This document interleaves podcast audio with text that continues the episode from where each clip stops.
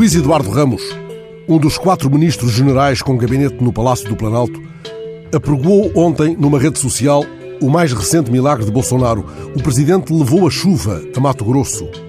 O prodígio foi descrito pelo general e ministro da Secretaria de Governo com estas úmidas palavras.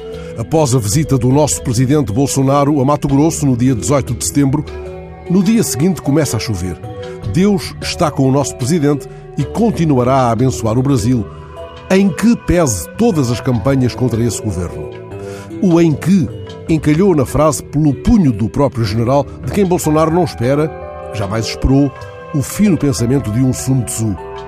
Bolsonaro também tweetou: Sexta-feira estive em Sinop e em Sorriso. Por ocasião do pouso, nosso avião arremeteu por falta de visibilidade. Por coincidência, as chuvas chegaram no sábado. Bom dia a todos.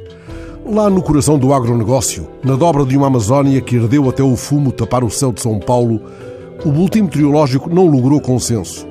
Um deputado do PSB foi ao Pantanal eletrónico desmentir a chuva e descompor o assim designado governo fake. Sun Tzu, o general que escreveu a arte da guerra, deixou ensinamentos preciosos para os generais futuros, ministros ou não. Entre esses ensinamentos está aquele que sublinha a correlação dos elementos, a chuva, o sol, o frio, o calor, com os restantes fatores decisivos para uma estratégia vitoriosa. Ele coloca, aliás, o clima no mesmo patamar da doutrina.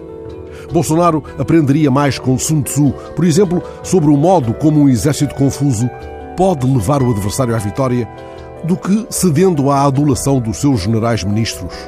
O problema é que também ele está farto de meter água com a chuva. Há poucos meses, quando anunciou que estava infectado pelo novo coronavírus, comparou a doença a uma chuva. É uma chuva, disse ele. Vai atingir você. E faz agora um ano, quando chamou urubus aos jornalistas que o interpelaram à porta do palácio, sugeriu à TV Globo que passasse a canção Chuva de Honestidade de Flávio Fernando. Afinal, como se percebe pelo borda d'água do general Ramos, a chuva de honestidade de que, no entender de Bolsonaro, o Nordeste precisava é uma chuva de molha-tolos.